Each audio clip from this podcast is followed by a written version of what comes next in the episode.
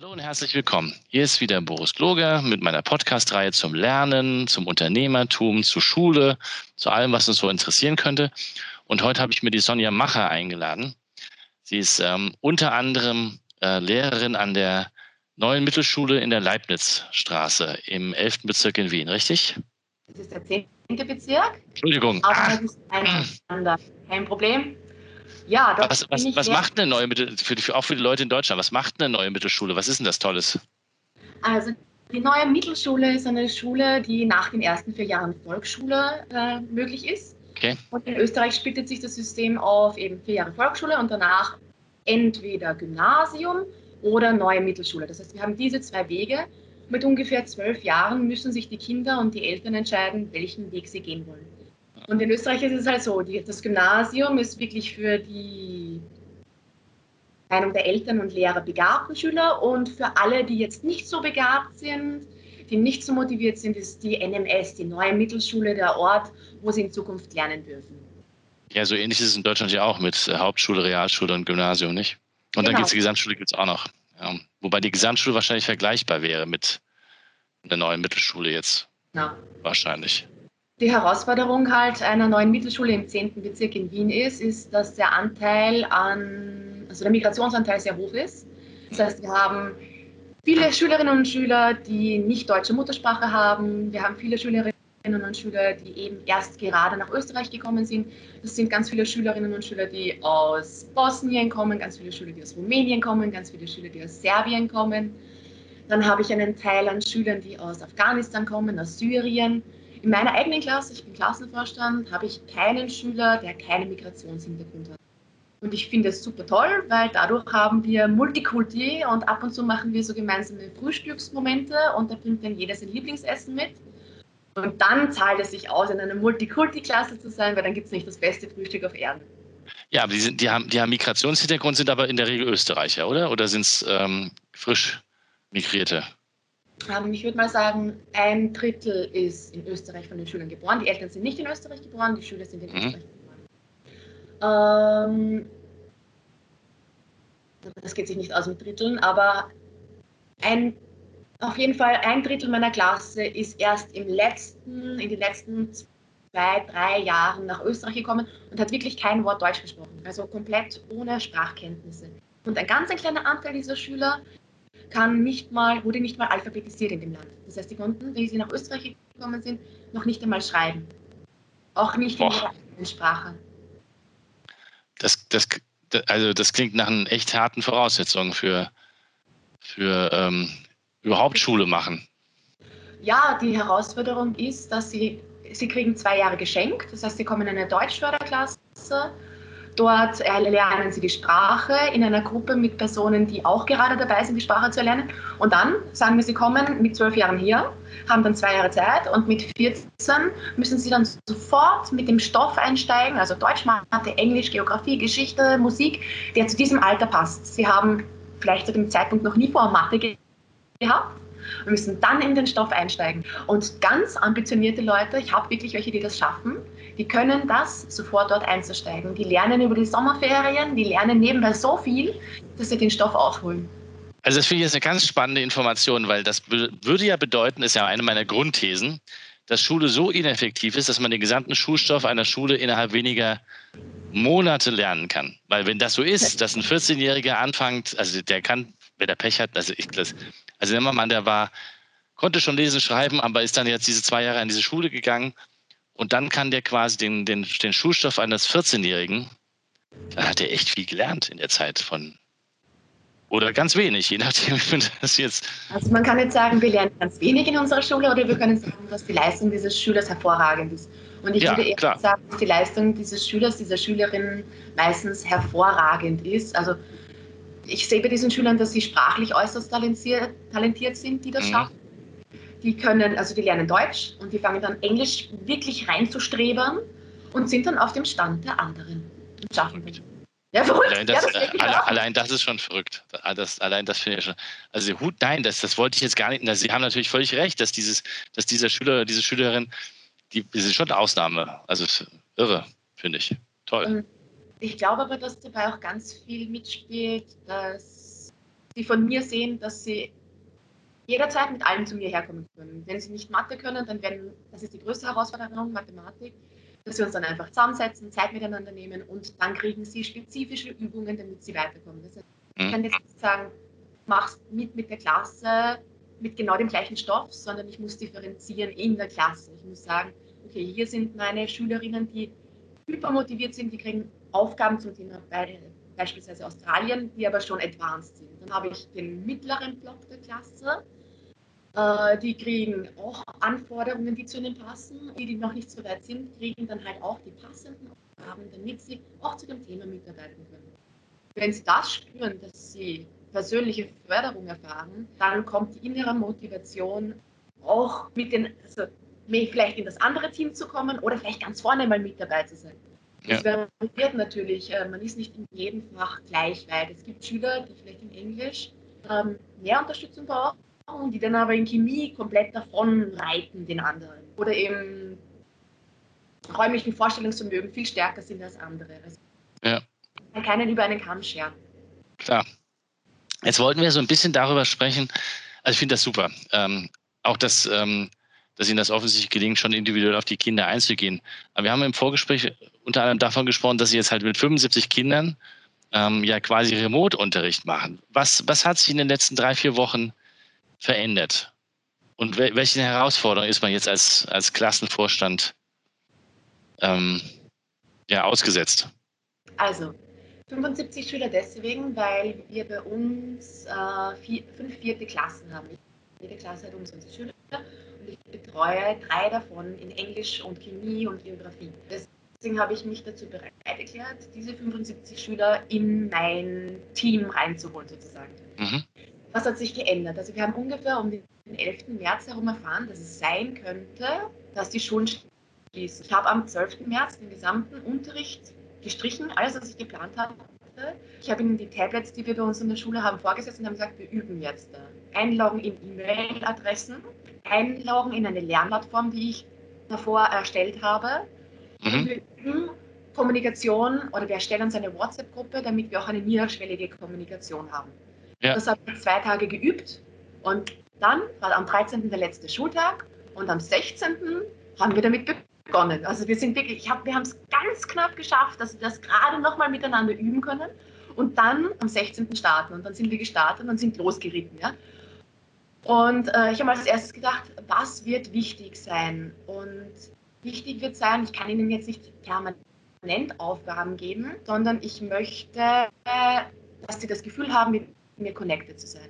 Das ist das Gefühl mhm. war für mich der erste Punkt, damit wir effektiv miteinander arbeiten können. Und da habe ich dann an Scrum for Schools gedacht, mit dem Daily Check-in oder überhaupt ja. an Scrum. Und wir haben gesagt, wir machen jeden Tag um 10 Uhr ein Daily Check-in.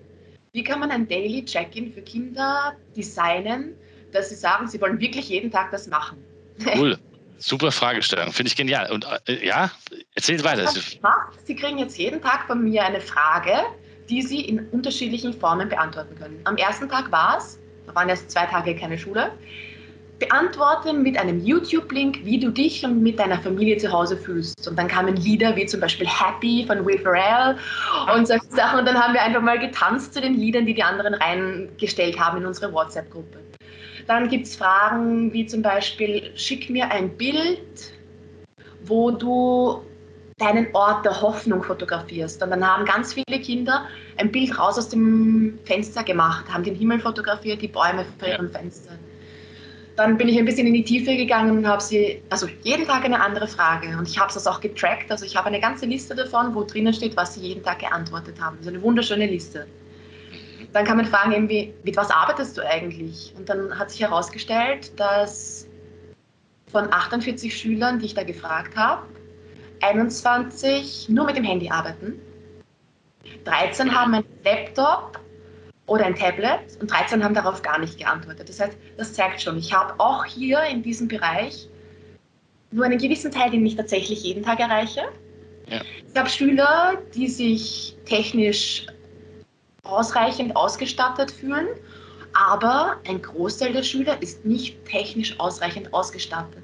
Und das führt dazu, wenn ich Ihnen jetzt eine Aufgabe gebe, von der ich ausgehe, dass Sie zehn Minuten brauchen, dass Sie wahrscheinlich eine bis zwei Stunden damit brauchen. Das heißt, ja. das Zeitkontingent hat sich komplett verschoben. Und dann war eine andere Frage daraufhin, wie viele Stunden arbeitest du eigentlich pro Tag für die Schule? Und dann haben sie geantwortet, vier, fünf Stunden. Und wenn jetzt ein einzelner Schüler vier, fünf Stunden pro Tag alleine für sich arbeitet, ich finde, das ist eine grandiose Leistung. Ja. Und trotzdem nach drei Wochen die Motivation aufrechtzuerhalten. Also, ich meine, das klingt schon äh, verrückt. Also jetzt muss man quasi Schule machen, remote, mit zwei Tage Vorbereitungszeit und weiß nicht ganz genau, welche Ausstattung die Kids haben. Und gleichzeitig kriegt man gespiegelt, dass die Kinder, die arbeiten können, ähm, relativ viel Zeit verbringen mit der Schule oder mit dem Lernen für die Schule. Das ist eigentlich eine tolle Information. Ja, und da hat sich herausgestellt, also Sie wissen, dass Sie mit mir über alles reden können und deswegen hatten wir auch sehr viele Dis Diskussionen. Mhm. Und da hat man dann gemerkt, also es ging darum, wir hatten einen Abgabetermin vor den Ferien. Das war der dritte, vierte. Und zwei Tage vor den Ferien, also zweiter, vierter, dritte, vierter, habe ich mich nur damit auseinandergesetzt. Da habe ich keinen Englischstoff mehr gegeben, sondern ich als Klassenvorstand war damit beschäftigt, zu schauen, dass auch der Stoff der anderen Klassen rennt. Deutsch, Mathe, Physik, Musik.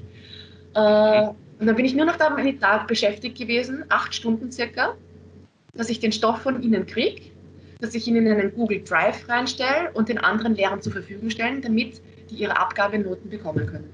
Und das hat mich dann sehr an meine Grenzen getrieben. Das ist reiner Administrationsaufwand, auch nochmal. Genau, es war ein extremer Administrationsaufwand. Wie, wie, ist es Ihnen denn gelungen? Ich habe nämlich im Vorgespräch mit, mit, bei einem anderen Podcast ich äh, herausgefunden, dass für viele Lehrer noch, also dass es fast jeder Lehrer irgendwie anders macht, mit seinen Schülern zu kommunizieren.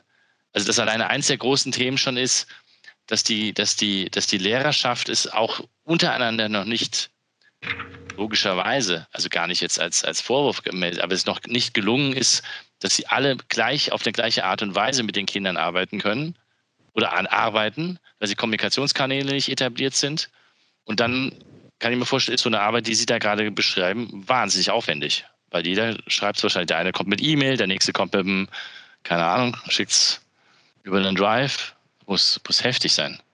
Also, es gibt einige Punkte, von denen ich das Gefühl habe, dass sie sehr gut laufen. Und es gibt einige Punkte, von denen ich weiß, dass sie schlecht laufen.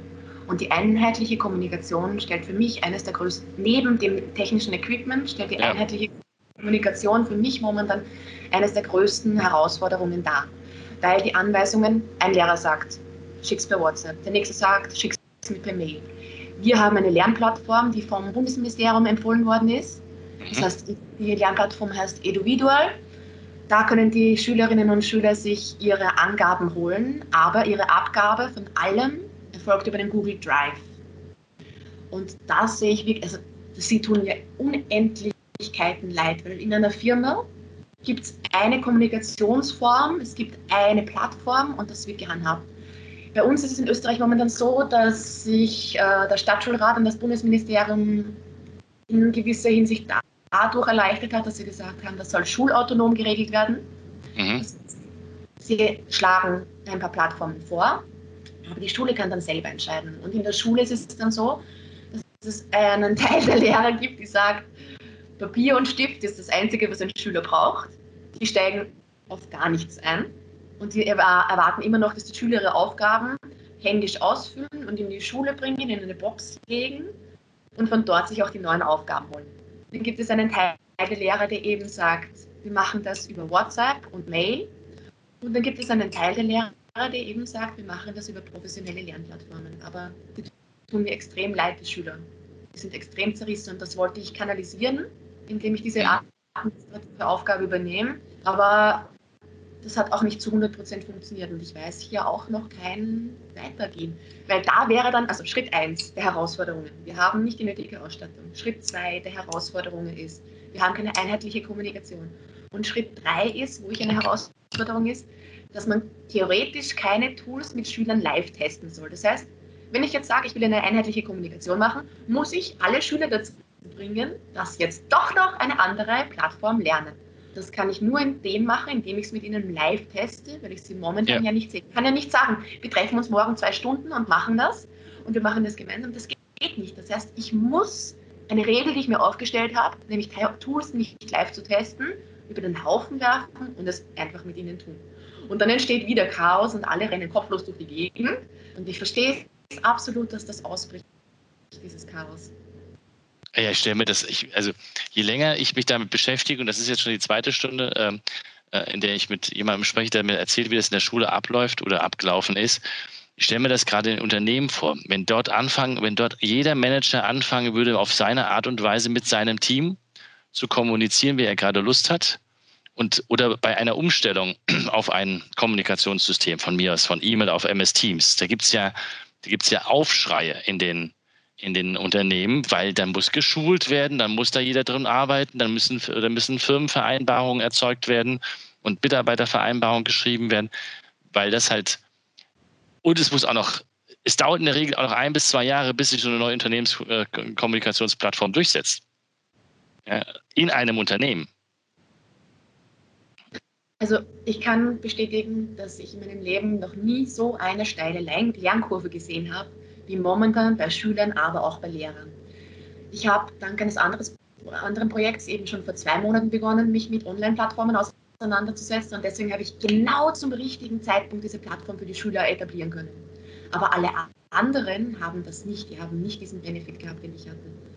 Und ich muss es so sagen, wie es ist. Ich kann mir nicht vorstellen, dass ein privates Unternehmen so haushalten könnte wie eine Schule. Wenn ein Unternehmen das machen würde, würden sie innerhalb wahrscheinlich eines Monats bankrott gehen. Ja klar, weil ich mit niemand mehr erreiche. Die Hälfte der Mannschaft ist weg, äh, weil sie mehr an sie ran. Die andere Hälfte der Mannschaft macht irgendwas, weil sie nicht genau wissen, was sie zu tun haben. Ja. also ich weiß nicht, ob das eine Stärke der Schule ist, dass wir wüten können, wie wir wollen, theoretisch, oder ob uns das einfach extrem viel Energie kostet. Aber bei mir geht es momentan definitiv aufs Energiekonto. Deswegen habe ich mir ich sofort. Osterferien tatsächlich meinen Computer nicht eingeschalten. Ja, hätte ich auch nicht gemacht. nee, es ist, ist klar. Also das, das ist, also ist auch, ich meine, es ist ein Hero-Approach. Ne? Wir nennen das in der, in der Projektmanagement, nennt man das, die, die Projekte, die nur äh, deswegen ähm, doch noch erfolgreich sind, weil einige wenige es mit allem, was sie haben, aus, aus dem äh, sprichwörtlichen äh, den Dreck aus dem Karren fahren, nicht? Und das ist nicht systematisch. Das ist nicht, und, und, und hilft auch nicht. Also weil es wenig, wie soll ich sagen, ist nicht koordiniert, es gehen wahnsinnig viele Ressourcen bei drauf und, es, und es hängt an der Last des Einzelnen, das irgendwie in den Griff zu kriegen. Also da bräuchte man auf jeden Fall äh, professionellere Varianten, das zu managen. Zumindest ich würde es mir auch wünschen, aber ich kann mir nicht vorstellen, dass sich das bis 15. Mai, momentan ist es in Österreich so, dass wir bis 15. Mai die Schulen bestellt haben, dass sich das realisieren lässt. Momentan gibt es erste Initiativen, die sagen oder erkennen, dass wir jetzt mal technisches Equipment brauchen. Das heißt, so einen Schritt haben wir jetzt schon, dass wir vielleicht Material, Laptops, Tablets für Schülerinnen und Schüler bekommen. Aber das einheitliche System der Kommunikation wird wahrscheinlich noch länger dauern. Wäre das, ich hatte, ich hatte so eine Fantasie in einem anderen Gespräch, müsste man nicht eigentlich bei den Verwaltungen und den Schulen erst anfangen? Also jetzt, klar, bis 15. Mai muss man wahrscheinlich eh irgendwie klarkommen. Aber wir, nehmen wir mal an, die Digitalisierung bleibt in den Schulen erhalten. Müsste man nicht erstmal in jeder Schule die Lehrerschaft dazu bringen, zum Beispiel MS Teams, Slack, ähm, Discord oder was auch immer man da jetzt benutzt, irgendeine Lern, äh, Lernmanagement-Software, zum Beispiel dieses Edelvia, flächendeckend innerhalb der Schule für die Lehrer zum Arbeiten der Lehrer untereinander einführen, damit die dann anfangen könnten, mit den Schülern zu arbeiten? Wäre das ein Weg? Das glaube ich ganz stark. Also es gibt im österreichischen Konzept der Digitalisierung ist eigentlich mit eingebunden, dass jeder Lehrer sich damit in einer gewissen Art und Weise auseinandersetzt. Also es gibt mehr oder weniger so ein Stufensystem. Jeder Lehrer kann mit dem Computer umgehen und eine Mail schreiben und ein Word-Dokument erstellen. Und dann gibt es so Stufen. Manche können äh, eine Lernplattform aufbauen. Einige können dies und jenes tun. Also es setzt ein Stufenteam voraus, wo ich wieder differenziere bei den Lehrern auch, wer was kann. Aber ganz ernsthaft, es ist bei uns so, dass viele Lehrerinnen und Lehrer nicht einmal mit Word umgehen können. Das ist nicht ernst. Entschuldigung, jetzt, jetzt mit Word. Ja. Sie können, also es gibt uralte Arbeitsblätter, die werden verwendet, die werden kopiert, die werden auf Overhead-Folien gebracht. Es wird immer noch mit Overhead-Projektoren gearbeitet. Mein größter Wunsch, ich, ich, also ich verbringe einen Großteil meiner Pausen, wenn ich in der Schule bin, damit 27 Tablets von einer Klasse in die nächste zu tragen, meinen Beamer von einer Klasse in die nächste zu tragen, wieder aufzubauen, wieder abzubauen. Also das sind meine Pausen weil wir nicht einmal ein etabliertes System an Technik in den Klassen haben. Ich habe keine Kabel, ich habe keine Verlängerungs glaube, ich habe gar nichts. Also wir sind wirklich, wir sind wirklich eine Schule, wo es nichts gibt. Gar nichts. Wir unterrichten wie vor 100 Jahren. Ja, ich, ich, es war ja immer meine Vermutung, dass das in einigen Schulen tatsächlich immer noch so, vielleicht wahrscheinlich sogar in der Mehrzahl der Schulen immer noch so ist. Aber das zu hören ist, ist schon befremdlich in einer der reichsten Industrienationen der Erde. Ja, es ist für mich auch befremdlich, weil ich habe vor allem nicht Pädagogik und Didaktik im ersten studiert, sondern ich habe vorher Ernährungswissenschaften studiert, war in der Pharma, habe dort gearbeitet und dann bin ich in das System Schule gekommen und bin immer wieder jeden Tag aufs Neue erstaunt, wie es so in dieser Form überleben kann. Aber wir leben es ja so. Ich glaube, es ist wahnsinnig teuer auch. Also es ist genauso wie Sie sagen, das muss man sich leisten können, so, so, so ineffektiv mit seinen Menschen umzugehen eines der teuersten Schulsysteme der Welt.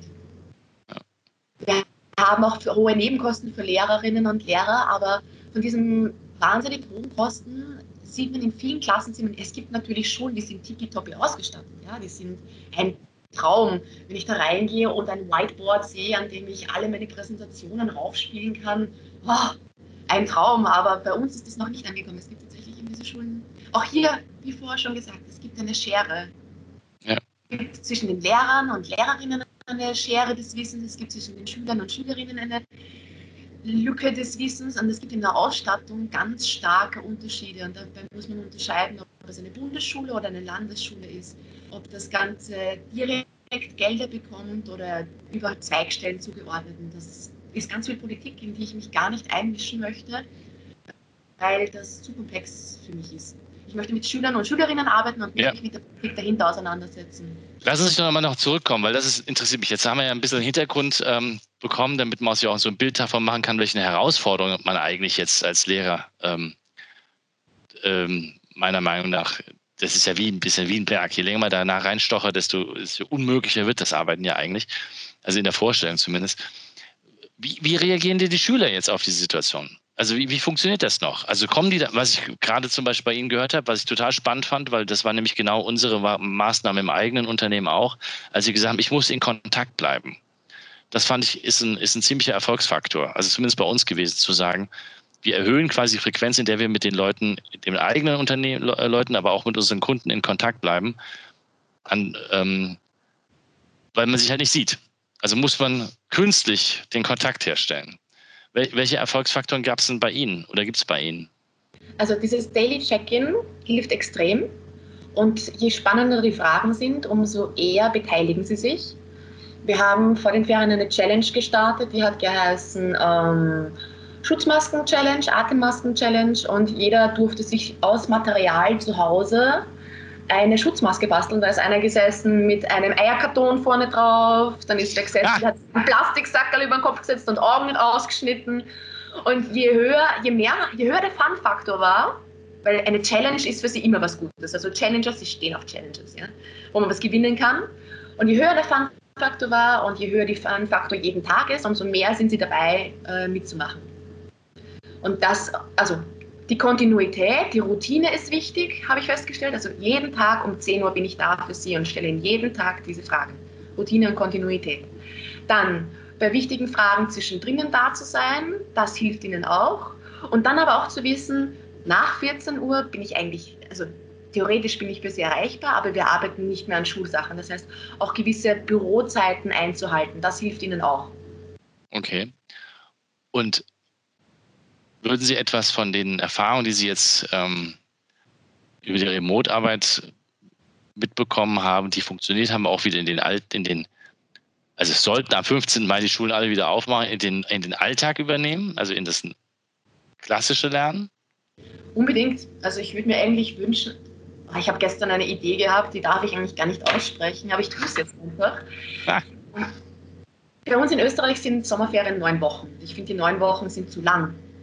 Und wenn die neun Wochen vorbei sind, dann kommen wir in die Schule zurück und haben einmal zwei, drei Wochen, in denen wir wieder auffrischen. Und ich könnte mir vorstellen, dass wir Sommerferien auf sieben Wochen beispielsweise kürzen, zwei Wochen dann einführen, wo wir sagen, wir machen remote, wiederholenden Unterricht, wo wir uns arbeiten, wieder schauen, dass wir auf ein Level miteinander kommen, wo wir uns jeden Tag um 10 Uhr für ein Check-in treffen und dann jeder an seiner Arbeit weiterarbeitet. Und dann starten wir am 1., 2., 3. September gemeinsam in die Schule und starten mit coolem neuen Stoff, weil dann ist dieses Durcharbeiten nicht mehr da, nicht mehr so anstrengend. Und das könnte ich mir vorstellen, dass ich da Remote-Arbeit, Homeoffice intensiv mit einbaue. Eine Überlegung ist auch, ähm, vielleicht einen Schultag pro Woche zu Hause zu verbringen. Das würde ich auch cool finden, weil manchmal braucht man einfach mehr Zeit für seine Arbeiten und das kann man von zu Hause sich anders strukturieren.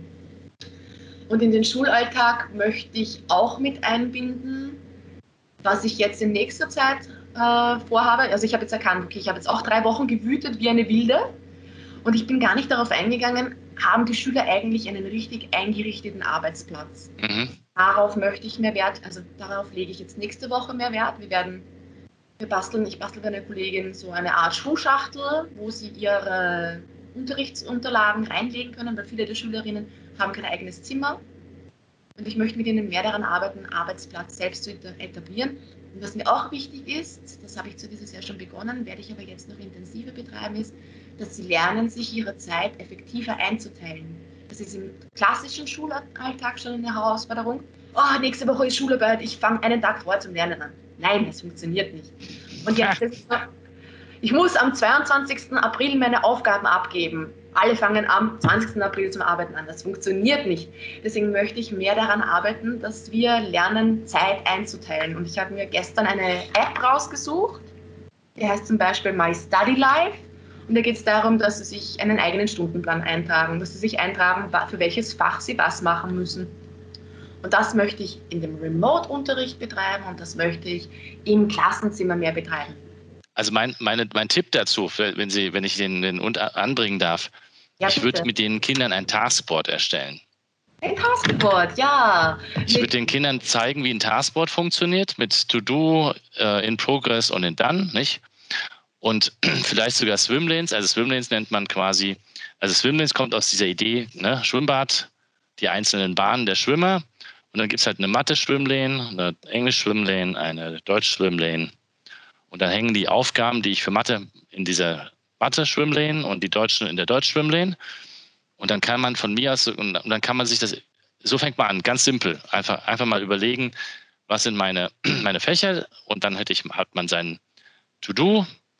To-Do heißt, ist noch nicht angefangen, damit, da, daran sitze ich jetzt und dann damit bin ich fertig. Und im Idealfall, im Idealfall, ich sage jetzt einen Idealfall, würde ich, ähm, ich würde die Kinder in Gruppen sortieren. Also nicht in Gruppen sortieren, falsch. Ich würde die Teams bilden lassen. Und diese Teams, jedes dieser Teams hat eins dieses, dann machen wir eine, dann besorgen Sie sich ein elektronisches Whiteboard, zum Beispiel Trello oder gibt es ganz viele. Müssen sich alles anschauen, das für Sie am geeignetsten erscheint. Sollte aber Swimlanes können. Und dann ähm, gehen diese Teams hin und schreiben sich ihre Aufgaben gemeinsam aufs Board. Also nicht, dass jeder sein einzeln eigenes Board hat, was man ja normalerweise machen würde, sondern kriege ich das Gruppengefühl. Drei, vier Kinder zusammen machen ein Board gemeinsam. Und dann hängen da alle Matheaufgaben und alle Deutschaufgaben und alle da, da, da, links in der To-Do-Spalte. Und dann kann man ja noch reinschreiben, am 21. April müssen wir eine Klausur schreiben. Das kann man ja machen. Kann man ja oben als. Mhm. Ne? Und diese Kinder fangen an, miteinander selbst zu synchronisieren, wer heute was macht, beziehungsweise wie man sich gegenseitig unterstützen kann, einen dieser Zettel von links quasi nach rechts zu marschieren. Auf die Art bekommen sie einerseits dieses Teamgefühl, die sind nicht mehr alleine mit ihren Aufgaben. Die können sich auch anfangen, untereinander zu unterstützen. Geht vielleicht mit, es geht wahrscheinlich mit 12-, 13-Jährigen besser als mit 8-Jährigen. Ja? Aber ähm, und mit 16-Jährigen geht das garantiert. Mhm. Sie können das schon. Und damit bekommen sie den Rhythmus rein. Und wenn die, und dann benutzt man dieses, dieses, dieses Daily Check-in, das sie momentan mit den vielen Kindern machen, gleichzeitig, kann man dann sagen, trefft euch vorher um, wenn sie um 10 das Daily machen, um 9 Uhr 37 und besprecht vorher miteinander, wie weit ihr mit euren Aufgaben seid. Und wenn nicht, findet heraus, wie ihr euch gegenseitig dabei unterstützen könnt, alle bis zum, bis zum Freitag zum Beispiel fertig zu machen. Eine wunderschöne Idee. Das übertrifft nämlich noch die Idee des äh, My Study Life, wo sie sich ihren eigenen Kalender aufstellen, weil es auch noch verknüpft ist mit den anderen, was ja eh die ganze Zeit das Ziel ist, dass sie sich gegenseitig unterstützen, was zum Teil schon kommt, aber was noch so zaghaft ist. Aber sie wissen noch nicht wie. Das ist, sind wir wieder am Anfang bei der Frage. Ähm, wenn, ich, wenn wir kein Wollen, dürfen, können haben, dann haben sie oft nicht die Skills, die Technik, um ja. das zu beherrschen. Wunderschöne Idee. Dann, das heißt, bis morgen wird dann mein Computer zum Glühen anfangen, weil ich das ah. werde, eine Anleitung zu schreiben, wie sie das handeln können. Ah, da finden Sie relativ schnell ähm, auch die ein, das ein oder andere Tool im Netz. Das ist nicht weiter dramatisch. Das, das, das geht flott, sich da was zu suchen. Gibt es ganz vieles. Und was wir gelernt haben in den letzten Jahren, man fängt mit irgendwas an und dann sind drei Tage später sieht man ein besseres Tool, dann benutzt man halt ein anderes Tool. Ja, also auch nicht dieses, es muss jetzt in diesem Tool bleiben. Ähm, und vielleicht auch die Kinder selber aussuchen lassen. Also wenn die dann das beim ersten Mal, nehmen wir mal an, die hätten jetzt Trello benutzt und dann geben sie vielleicht als Aufgabe, sucht euch doch im Netz eins, das euch besser gefällt. Für die zwei Wochen. Und dann sollen sie sich als Gruppe wieder Neues suchen. Dann hat halt jedes eigene, jede Gruppe ihr eigenes Board. Das könnte man auch mal. Ist ja egal. Solange die am Ende ähm, gemeinsam was liefern, ist doch völlig wurscht, in welchem Tool. Das ist wunderschön. Sie haben jetzt nämlich wieder den Gedanken mit eingebracht von äh, Scrum, ähm, dass ich eigentlich nur diese zwei Wochen, drei Wochen diesen Sprint habe und danach kann ich ja wieder was anderes machen.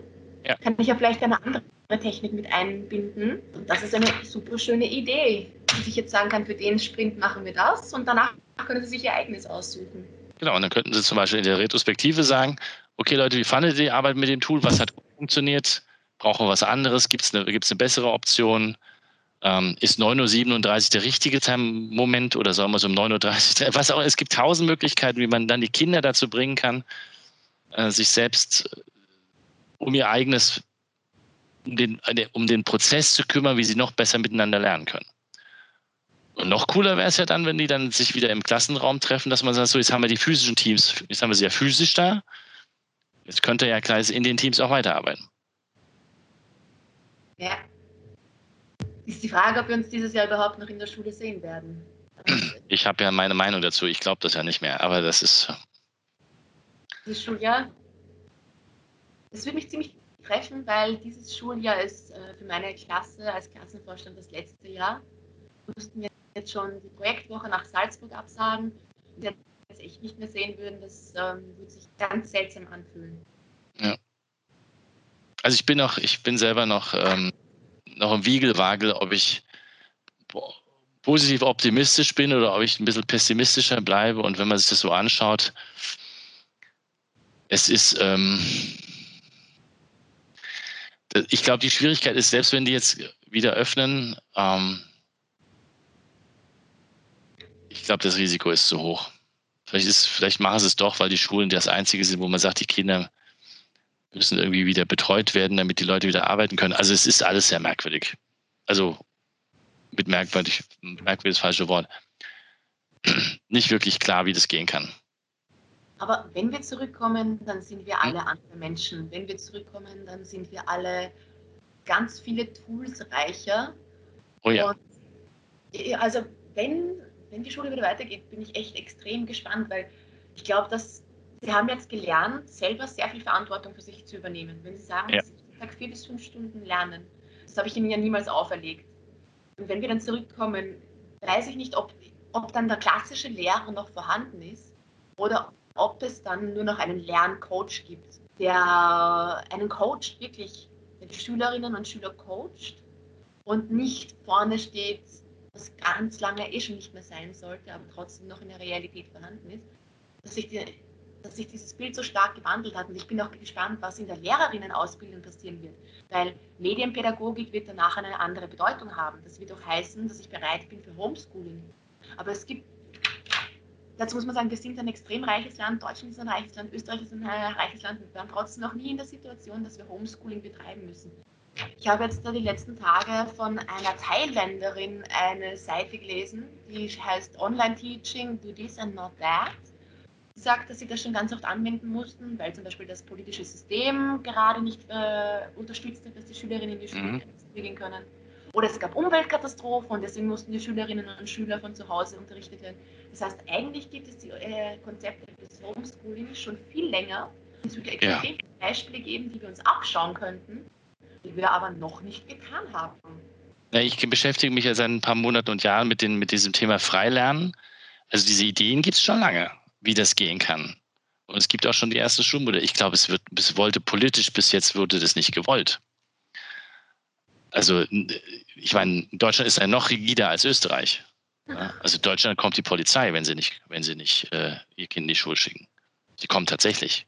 Kommt der Gerichtsvollzieher mit zwei Bewaffen, mit zwei Wachmännern und dann stehen die vor der Tür.